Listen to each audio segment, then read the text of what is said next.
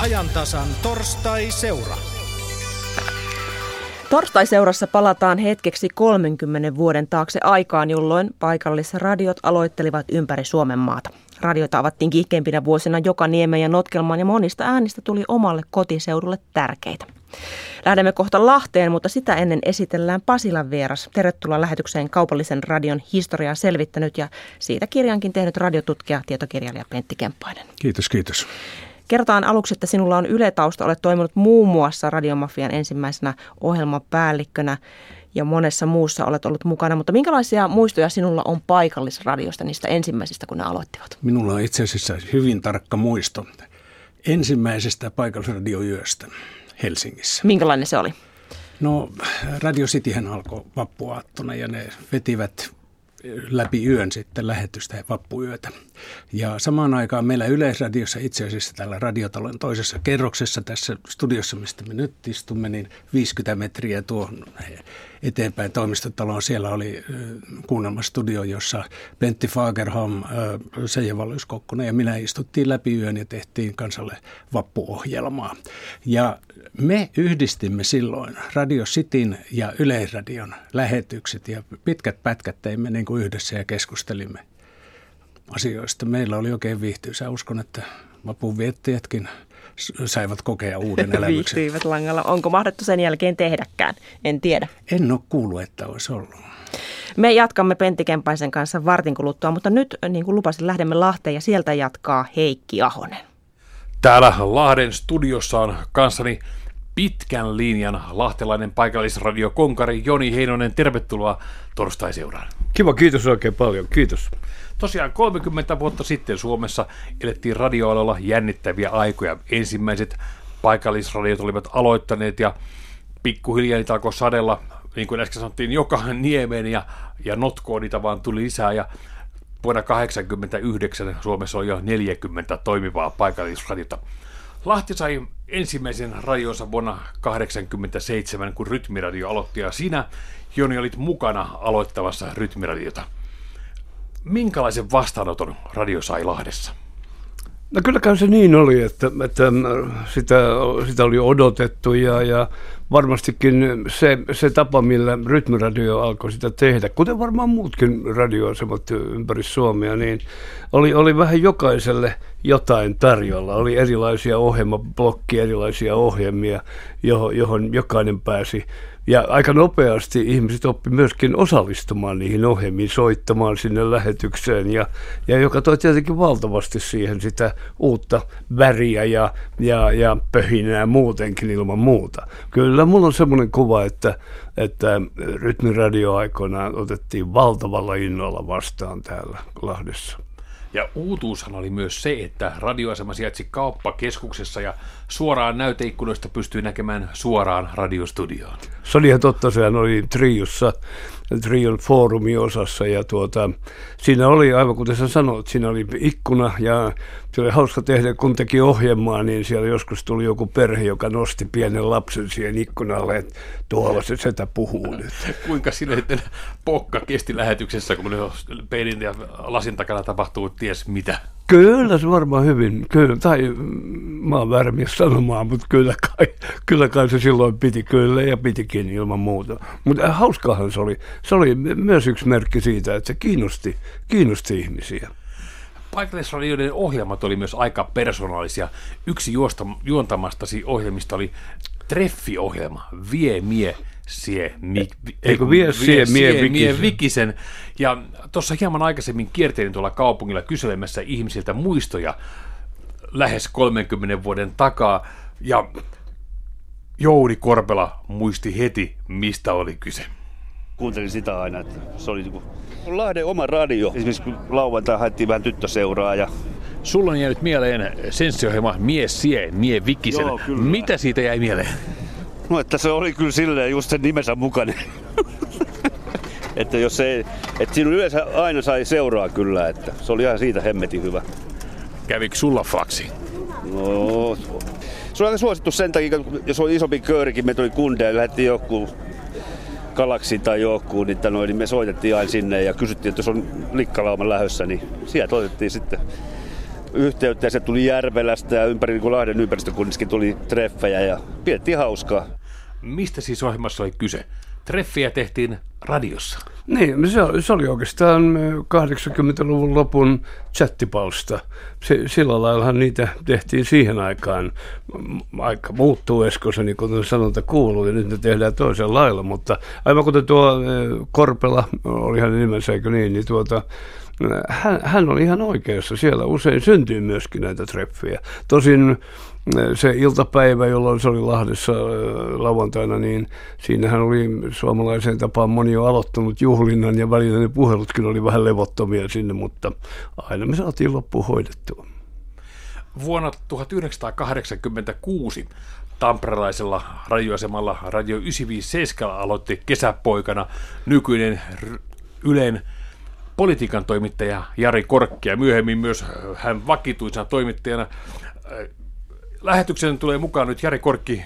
Hyvää päivää ja tervetuloa torstai-seuraan. Joo, hyvää päivää ja sanon tietysti sen, että oli myöskin jonkun aikaa sen 957 päätoimittajanakin siinä itse asiassa kolme vuotta vuodesta 90-93, mutta heti nappaan kiinni tuosta, mitä Joni sanoi, niin sehän oli kyllä meiltä pöllitty se ohjelma idea, koska Tampereella, Tampereella se viestiemien Vikisen vai mikä se nyt oli, niin sen nimi oli Tule ja Pusera. Ihan sama, ihan sama pro. Mutta nimi oli kyllä aika paljon mehukkaampi. No varmaan joo. joo. Minkälaisia paikallisia julkiksia te paikallisradioiden toimittajat olitte siihen aikaan paikkakunnilla? No siis sehän oli semmoinen, että mä oon sitä monta kertaa miettinyt jälkeenpäin, että se oli semmoinen sukupolvikokemus ja, ja, ja tavallaan niin kuin se, että, että kaikki sen aikaiset tamperelaiset munikäiset tyypit tuntee mut vieläkin. Ja hölmöintä on se, että aina kun mä menen Tampereelle, niin ne tulee vieläkin höpiseen, että sä oot se 957 kaveri. En mä ole niille mikään Ylen politiikan toimittaja tai, tai mikään lauantai-aamun ykkösaamun toimittaja. Mä oon se ykkös, ää, Yle, niin kuin 957 heppu. Niin, paikallisradioleima ei siis lähde pois, vaikka vuodet vierevät ja vuosikymmenet jopa kuuluvat. No ei ainakaan samanikäisistä tyypeistä, mutta se siinä oli onneksi, onneksi tietysti kivaa ja mukavaa, että, että mun erilaisista tempauksista, niin niistä kirjoitti vaan paikallinen ilmaisjakelulehti ja, ja, ja tota, kyllä kerran kun menin naimisiin, niin en mä tiedä, oliko se niin hauskaa lukea aamulehdestä, mutta oli se sielläkin joku uutinen. Et, et kuitenkin, että nämä Helsingissä ilmestyvät il- iltapäivälehdet, niin ne säästi meidät tästä kaikesta kurjuudesta, koska iltasanomia ja iltalehtiä ei kiinnostanut mikään muu kuin se, mitä tapahtui Sitissä ja, ja silloisessa Radio Ettanissa, koska eihän ne, niiden toimittajat ja päälliköt koskaan kuunnellut mitään muita radioita. Se oli se paikallisradio-idea. Ja sehän kertoo sen, että kun aamulehti kirjoittaa Tampereella teikäläisestä, niin tarkoittaa, että sä olet todella suuri paikallinen tähti. Pääsitkö no en sä... mä tiedä, onko tähti, mutta tai toivottavasti en ollut. Pääsitkö sä hyötymään sitä paikallisradiojulkisuudesta silloin Tampereella 95 aikoihin? No kai sitä tavallaan pääsi hyötyyn, koska, koska tota, olihan se ihan älytöntä se määrä, mitä tuli kaikkiin uusiin ravintoloihin vippikortteja ja muita. Et mulla oli jossain vaiheessa varmaan 20 vippikorttia, että jos mä halusin mennä johonkin uuteen avattuun ravintolaan, niin ei tarvinnut paljon jonotella. Kiitoksia mukana olosta, Jari Korkki. Joo, kiitos. Tasan 27 vuotta sitten tällä päivämäärällä Oulussa aloitti paikallinen radio Radio Mega. Ja paikallisradion lähetyksessä saattaa tapahtua ihan mitä tahansa. Radio Megassa kävi niin, että Radio Mega joutui kesken suoran lähetyksen jopa selostamaan tappua. Silloin toimittaja Lyly Rajala oli lähetyksessä juhannuksena 90. Kello 2013 juhannuksena Nallikarissa selostin kuulemma Euroopan ainoana radiotoimittajana rauhan aikaisen tapon suorana radioon. Ankara tapahtuma. Yksi nuori poika 19 V Haukiputaalta ampu.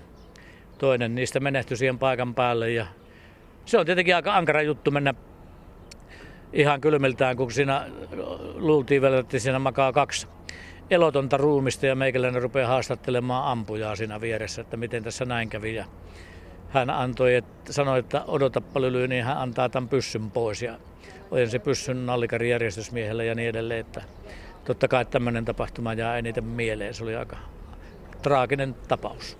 Joni Heinonen, onko niin, että vain paikallisradio pystyy tähän?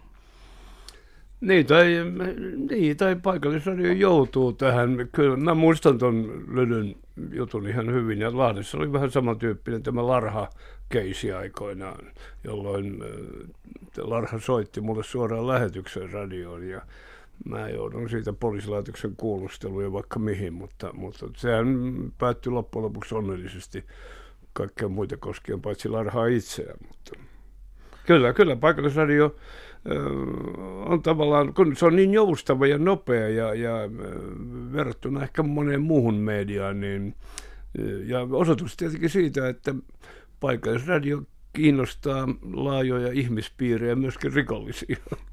Mikä on sinun erikoisin muistosi Rytmiradion lähetyksistä? No niitä on tietenkin paljon, mutta kyllä varmaan hauskimpia muistoja on yöpöllyohjelman aikaa, jota tein perjantai-yönä aina kello 10 alkaen, kello 22, ja se kesti sitten kahteen, neljään, vaihteli aika paljon se kestoaika, mutta oli lämmin kesäpäivä ja nyt kun ei niitä vielä ole tänä kesänä ollut, niin mukava muistella. Oli lämmin kesäyö myöskin ja mä päätin siinä kesken ohjelman, koska sehän oli aika semmoista spontaania se tekeminen, että hei tänään tehdään yöuinti. Ja mä ryhdyin siinä puolen yön jälkeen vähän sponssaamaan sitä. Ihmiset kuunteli, ne kruisali tuolla kaupungissa, kuunteli kotona. Ja, ja, ja tuota, kello kaksi mä panin yömusiikit soimaan, lähdin kovaa vauhtia ajamaan Mukkulan rantaan, Mukkula Beachille, johon olin tätä ollut rakentamassa ja Toden totta, siellä oli toista sataa ihmistä, suurin osa alasti uimassa siellä Mukkulan rannassa ja silloin mä ajattelin, että on meidän voimaa, on meidän voimaa paljon. Niin tässä ehkä se paikallisradion teho tuli taas jälleen kerran todistetuksi. Kyllä joskus paikallisradiot, niin kuin tässä jo nähtiin ja kuultiin, olivat aika innovatiivisia tämän ohjelman tekemisen suhteen. Täällä Lahdessa oli vuonna 1986 MM-hiihdot ja tuore paikallisradio Rytmiradio myös päätti lähteä ohjelman tekoon. Näin Rytmiradion silloinen toimitusjohtaja Memmo Alenius muisteli, että kuinka se ohjelma sieltä tosiaan tehtiin. Me aika lailla tuota, Ylen kanssa tietysti saatiin ohjeita, että miten, mitä me saamme tehdä ja mitä me emme saa tehdä. Ja, ja tota, niin, me saatiin olla paikalla, me saatiin tuoda sinne oma, oma tota, niin, studiomme, mutta meitä ehdottomasti kiellettiin selostamasta urheilua, koska mehän emme tietenkään osaa sitä niin kuin, niin kuin Yle osaa. Ja tota, niin, siinä sattui sitten ensimmäisenä päivänä, että Suomi voitti kolme kolme mitallia ja mäkihypyssäkin menestyttiin. Ja, ja sitten kun se ohjelmavirta sieltä taustalta kuului, niin se kuulosti siltä, että me oltaisiin selostettu sitä. Niin toimittajien mikrofonit oli auki ja stadionin selostus kuului sieltä radioon. Näin, näin kävi ja tota, niin me, meillähän oli siellä haastatteluja ja, ja kysyttiin katsojilta, että mitä siellä nyt tapahtuu. Ja katsojat kyllä aika aulisti kertoi sitten, että no niin nyt tulee Suomi kolmantena maaliin ja, ja kyllähän se välittyi tietysti kuuntelijoille kyllä me sitten illalla oltiin, oltiin Ylen puhuttelussa, että mitä me saamme tehdä tästä eteenpäin vai viedäänkö meiltä tuo studio kokonaan sieltä pois, mutta hyvin se meni. Näin siis MM-hiidoissa vuonna 1989. Maailma muuttuu ja median maailma, sen mukana myös paikallisradiot. Tässä ohjelmassa ollaan puhuttu nyt kolmesta paikallisradiosta ja näistä kolmesta yksikään ei ole enää olemassa. Rytmiradio Lahdessa teki konkurssi vuonna 1999 ja Radio 957 ja Radio Mekan taajuuksella kuuluu nyt äh, Radio City. Joni Heinonen, onko se hieman haikeetakin, että radiot poistuu vai onko se vain merkki siitä, että maailma menee eteenpäin? No mä mielellään käyttäisin kyllä tuommoista sanontaa, että maailma menee eteenpäin, eh, koska se on vähän negatiivinen. Eh, kyllähän niitä toki silloin heti alkuvuosina, siellä oli semmoisia kaksi vuotta, kolme vuotta kestäneitä radioita ja sitten ne poistuvat ja sitten tuli joku toinen tilalle. Ja tavallaan se on surullista. Yleensäkin eh, tämä valtakunnallisten radioiden syöksyminen tänne, kyllä, paikallisradio aina on paikallisradio kuitenkin ihan, ihan ehdottomasti. Et, et, samalla tietenkin voisi, jos vanhoja asioita muistelee, kuten aina muistellaan, että ne on ne paremmat ajat, niin kyllä se nykyinen tämmöinen ohjelmavirta radio, niin eihän se ole sama asia kuin semmoinen kuin aikoinaan oli. Kuten juuri tuossa puhuttiin Viessiemien Vikisen Tai puserra kovemmin, niin, kuinka niin, jo, aivan oikein, niin, niin, niin, jotenkin se oli elävämpää silloin mun mielestä. Siinä oli toimittajalla paljon enemmän omaa vastuuta, kun sitä tehtiin. Näin paikallisradion muistoja hieman 80-luvun loppupuolelta nyt takaisin Pasilaan. Jatketaan radiokeskustelua aivan kohta, mutta tässä vaiheessa katsaus teille.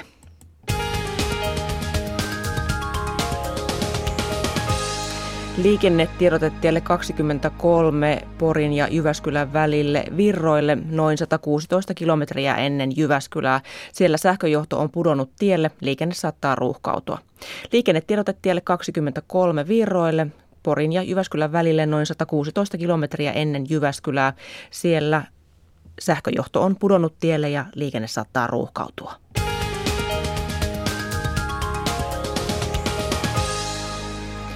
Kuuntelet Radio Suomen ajantasaa ja käynnissä on ajantasan torstai-seura, jossa puhutaan tällä kertaa paikallisradioista. Ja täällä Pasilan studiossa on radiotutkija, tietokirjailija Pentti Kemppainen. Tuolla Lahdessa puhuttiin äsken siitä, minkälaisia nuo paikallisradion ohjelmat olivat, mutta Pentti Kemppainen, minkälainen oli 80-luvun mediakenttä, mihin nämä paikallisradiot tulivat, syntyivät? No yleisradiohan oli ääniradioaaloilla yksin oikeudella, eli, eli monopoli. Televisiossa oli MTV ja sitä ennen oli jo, jo tuota, ollut kaupallinen televisio Suomessa pitkäänkin, että, että tämä kaupallinen sähköinen viestintä ei ollut aivan uusi asia, mutta radiossa todellakin niin, niin kaupallista radiota eikä lähiradiota ei ollut.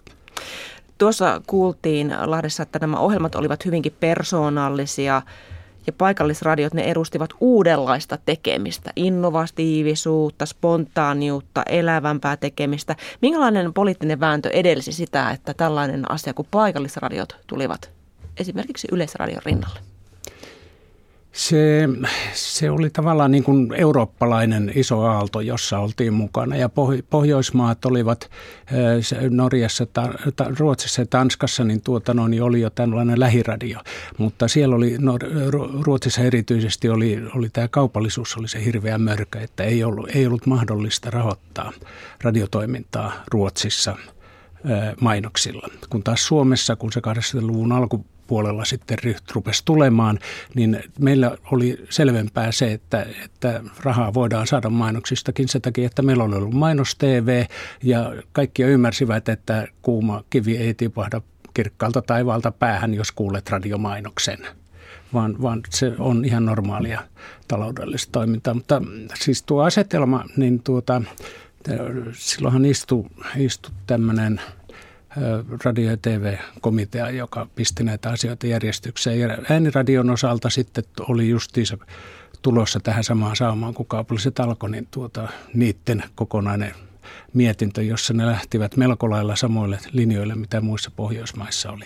Ja sen ikään kuin rinnalla sitten koukkas, istui tuolla MTVn saunassa porukka, joka niin kuin mietti, että miten tämä nyt oikeasti tehtäisiin. Ja niin se sitten lähti tapahtumaan, eli, eli siis paikallisradio, paikallislehtien liiton kautta syntyi paikallisradioliitto ja sitä kautta sitten paikallisesti, erittäin paikallisesti, niin vähän vähältä tämä vaihtoehtoinen radiotoiminta lähti liikkeelle. Se, se oli hyvin, voi sanoa nyt tänä päivänä selvästi, että se oli kokoomuksen touhua, tai se oli talouselämän touhua. Ja, ja demarit lähti siihen, siinä oli parikin demariministeriä silloin päättämässä näistä asioista, mutta demaretti oli lähdettävä mukaan, koska hyöky oli jo lähtenyt liikkeelle. Sitä vierevää kiveä ei voinut enää Ei voinut, ei. Pysäyttää. Se, se, oli kyllä, se, siinä oli voimaa ja kansa oli kovasti odotti sitä. No kansa odotti ja nuo ohjelmat olivat hyvin suosittuja. Vaikuttaa, että noita radioita tuolloin perustettiin aikamoisella tomeruudella. Joo, ja meiningillä. Ja, ja tuota, se, mikä tuota, taidosta puuttui, niin se innostus korvasi sitä. Ja kyllähän muutama meni sitten railakkaasti lepikkoonkin, mutta semmoista tämä elämä on. Mi- mistä se johtuu, että, että kun tuossakin nousi paljon esille se spontaanius, innovatiivisuus, tämmöinen elävyys? Miksi sitä oli siellä, mutta eikö sitä ollut Yleisradiossa? Oli sitä Yleisradiossa. Rockradiohan oli 80-luvun alussa, niin kyllähän siellä oli aikamoinen meininki. Ja sitä ennenkin mä olin muutamassa jutussa ollut mukana, jossa koin, että, että kyllähän tätä on.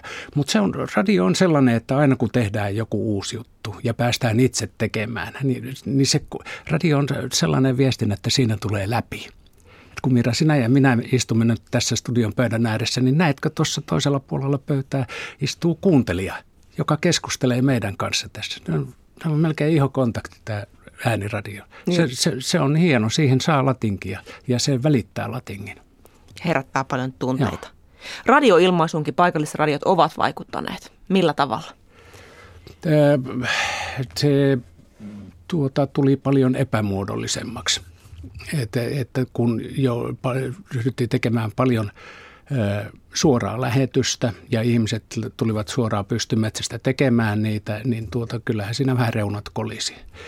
Mutta sitten viisi vuotta, kun se jalostui para- ja tuota, parhaat sieltä sitten noukittiin Yleisradion radio, radiomafia, jossa, jossa sitten sama meininki jatkuu ja sama kolina. Niin ja tuossa äh, Lahdenkin osiossa tuli ilmi se, että monella tämän päivän tekijällä on se paikallisradiotausta olemassa. Joo, se on, se on kunniakas perintö. Kuinka paljon tämän päivän kaupallisissa radioissa niitäkin on, vaikka kuinka paljon, niin kuinka paljon niissä on jäljellä tuota 80-90-luvun henkeä? Mä en tiedä, tämä, on, tämä systeemi on vähän niin kuin pakottanut kyllä ihmisen tämmöisen. Ensinnäkin radio, se on tyypillistä radion kehitykselle, että se menee tämmöisten isojen hyökyjen kautta. Että se kestää muutaman kuukauden tämmöinen uuden asian innostus, muutaman vuoden parhaimmillaan tämmöinen suuren asian innostus. Ja sitten se tasaantuu ja muuttuu ammattitaidoksi ja rutiiniksi. Ja, ja nyt radioiden suhteen se, että ihmiset joutuu tekemään suuren määrän minuutteja, tunteja päivässä, päivässä suoraa lähetystä ja, ja se, että ihminen ei ole enää itsensä herra radiostudiossakaan, vaan se on tuo tietokone, joka täällä sanoo esimerkiksi, että minkä musiikin sinä pistät seuraavaksi soimaan. Niin, niin se on muuttanut tilannetta, jos nyt kauniisti sanotaan. Niin tietokoneiden tulo, kuten sanotkin, se on muuttanut tekemistä aika paljon silloin 80-luvulla, niin tietokoneita ei, ei käytetty, nauhat leikattiin käsiin esimerkiksi. Ei ollut tietokoneita, hei. Silloin oli toinen meininki. Niin. Muistan itsekin aikoinaan le- leikelleen ihan siis käytännössä sanoin, että tie- tietokoneita ei siis käytetty Joo. esimerkiksi audioiden leikkaamiseen. Joo. Ja se on valtava mullistus. Joo, 80-luvun lopulla mun ensimmäinen tietokone oli K-Pro. Siinä oli lerppu. Muista, tiedätkö mikä oli lerppu? Kyllä, olen sellaistakin käsitellyt. Ennen korppuja. Korppu ja lerppu. kovaa levyistä. Kuitenkin moni noista paikallisradioista, niin vaikka ne olivat innovatiivisia ja, ja tekivät e, eri tavalla sitä radiota, niin moni niistä tippui kyydistä. Miksi? No siinä oli ehkä enemmän vauhtia ja hurjia tilanteita kuin sitten lopultakaan taloudellista taitoa. Ja, ja tuota, sitten osa, osa niin kuin tiputettiin, niin kuin mun nähdäkseni esimerkiksi Radio 1 tiputettiin ihan niin kuin intriikeistä. Se oli suurten lehtien omistajat, jotka omistivat sen ja se, se niin kuin katsottiin, että tuota nyt ei haluta mukaan, kun tässä ruvetaan valtakunnan kanavaosakkeita jakamaan ja tämmöisiä juttuja. Että kyllä,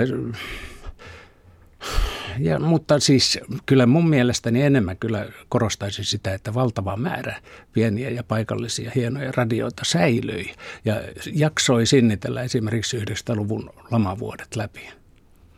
Kuinka moni niistä sinittelee vielä? Mikä on tällä hetkellä kaupallisten radioiden, paikallisradioiden tilanne? No niitä on se, 70 siis näitä valtakunnallisten lupien lisäksi, että kyllä niitä on vähän joka lähtöön. Tarvittaisiko lisää sellaista radiota, joka tekee paikallisuutta? Siis mm, Ylellähän on olemassa maakuntatoimitukset, mutta enemmän sellaisia mm, Ylen ulkopuolisia radioita ja jos sille, jos sille saadaan taloudellinen pohja, siis jos se saadaan kannattamaan, niin sehän olisi hienoa, koska paikallisuus on ehdottomasti ääniradion voima.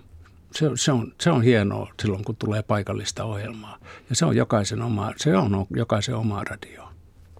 Oma radiota sanoo radiotutkija, tietokirjailija Pentti Kemppainen. Ja palataan tässä vaiheessa vielä hetkeksi käymään tuolla Lahdessa. Siellä Heikki Ahosen vieraana on siis radiopersana Joni Heinonen. Mitä hän mahtaa ajatella siitä, että tästä paikallisuudesta, minkälaisissa asioissa paikallisradiot ovat näyttäneet voimansa?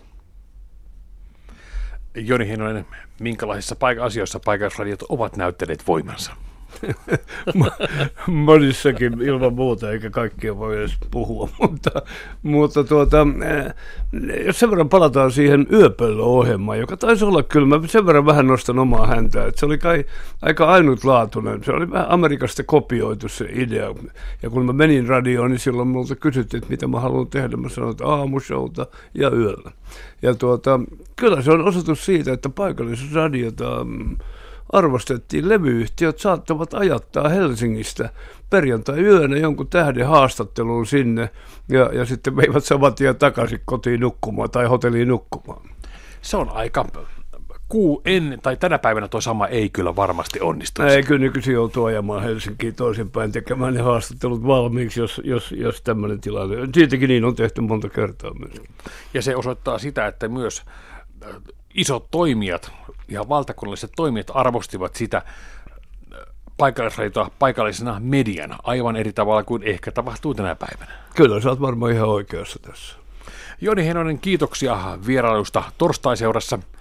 Ja muistatko vielä semmoisen asian, että rytmiradiossakin kuulutettiin kadonneita kissoja ja koiria. Oi, se oli tärkeä osa joka päivästä ohjelma virtaa ilman muuta. Monessa paikassa, jossa nimittäin kuuluteltiin näitä kissoja ja koiria, kun ne olivat kadonneet, ja osaa kuuntelijoista se varmasti ärsytti. Mä muistelen, että jotkut paikallisradiot pystyivät kääntämään tämän kuuluttelun myös taloudelliseksi hyödyksi alkoivat myymään mainoksia, jotka oli erityisesti tarkoitettu koirien kuulutteluun ja kissojen kuuluttelujen yhteyteen. Rytmiradion toimitusjohtaja Memmu Alenius joutui vastailemaan koirista ja kissoista ärtyneille kuulijoille jatkuvasti, ja vastaus oli tämmöinen.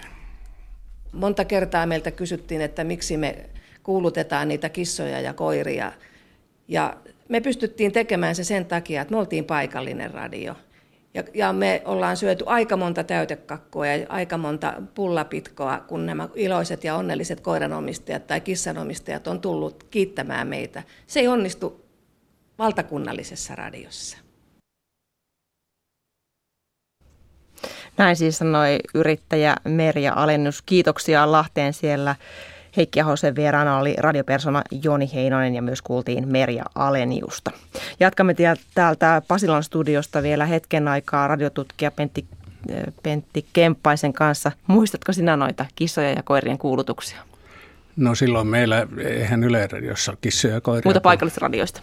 No ei niitä nyt niin paljon kuunneltu, tai se mitä Radio Cityä kuunneltiin, niin eihän siellä näitä ollut. Kissoja ja koirien kuulutuksia. Ei. Tuossa tuli esille vielä lopussa, että miten isot toimijat arvostivat paikallisradiota, niin mitä olet mieltä, mikä on paikallisradioiden arvo, muu kuin paikallisuus? No, mitäs muuta siinä tarvisi olla? Sehän on se juttu justiinsa, että, että se on siis kaikkien meidän yhteinen kokemus, elämys ja nopea kanava. Nythän se alkaa olla kaikki tuolla internetin puolella. Että mä en tiedä, että miten radio tämän haasteen kestää, mutta, mutta tota, toivottavasti se alustaa muuttamalla, niin tuolta jatkuu samassa voimissa tämä ääniradio. Radion kuolemaakin on välillä aina povattu, mutta se ei näytä siltä, että kuolisi. No ei todellakaan, ei, ei, ei. Ja se muuttaa siis alusta, jos se nyt on FM-radio, niin se on kohta internetissä on tämä radiot.fi, jossa on kaikki suomalaiset radiot niin kuin yhden napin takana ja sä voit kuunnella kotipuolen radiota koska haluat. Tavallaan paikallisuus voi levitä myös koko maailman laajuiseksi. Toisin sanoen pystyt kuuntelemaan toisella puolella maailmaa. Ei vaan sitä. maailmalla olevat parhaat poikamme voivat kuunnella niin kuin Kainuun radiota. vai, niin, vai niin, se oli hyvä mainos ja hyvä lopetus. Kiitoksia radiotutkija ja tietokirjailija Pentti Kempainen, että kävit lähetyksessämme. Kiitos. Kiitos. Ja näistä paikallisradioista on puhuttu muuallakin. Esimerkiksi Yle Savo on tehnyt juttua vuonna 1985 perustetusta Radio Pieksämäestä, joka lopetti toimintansa joitain vuosia sitten.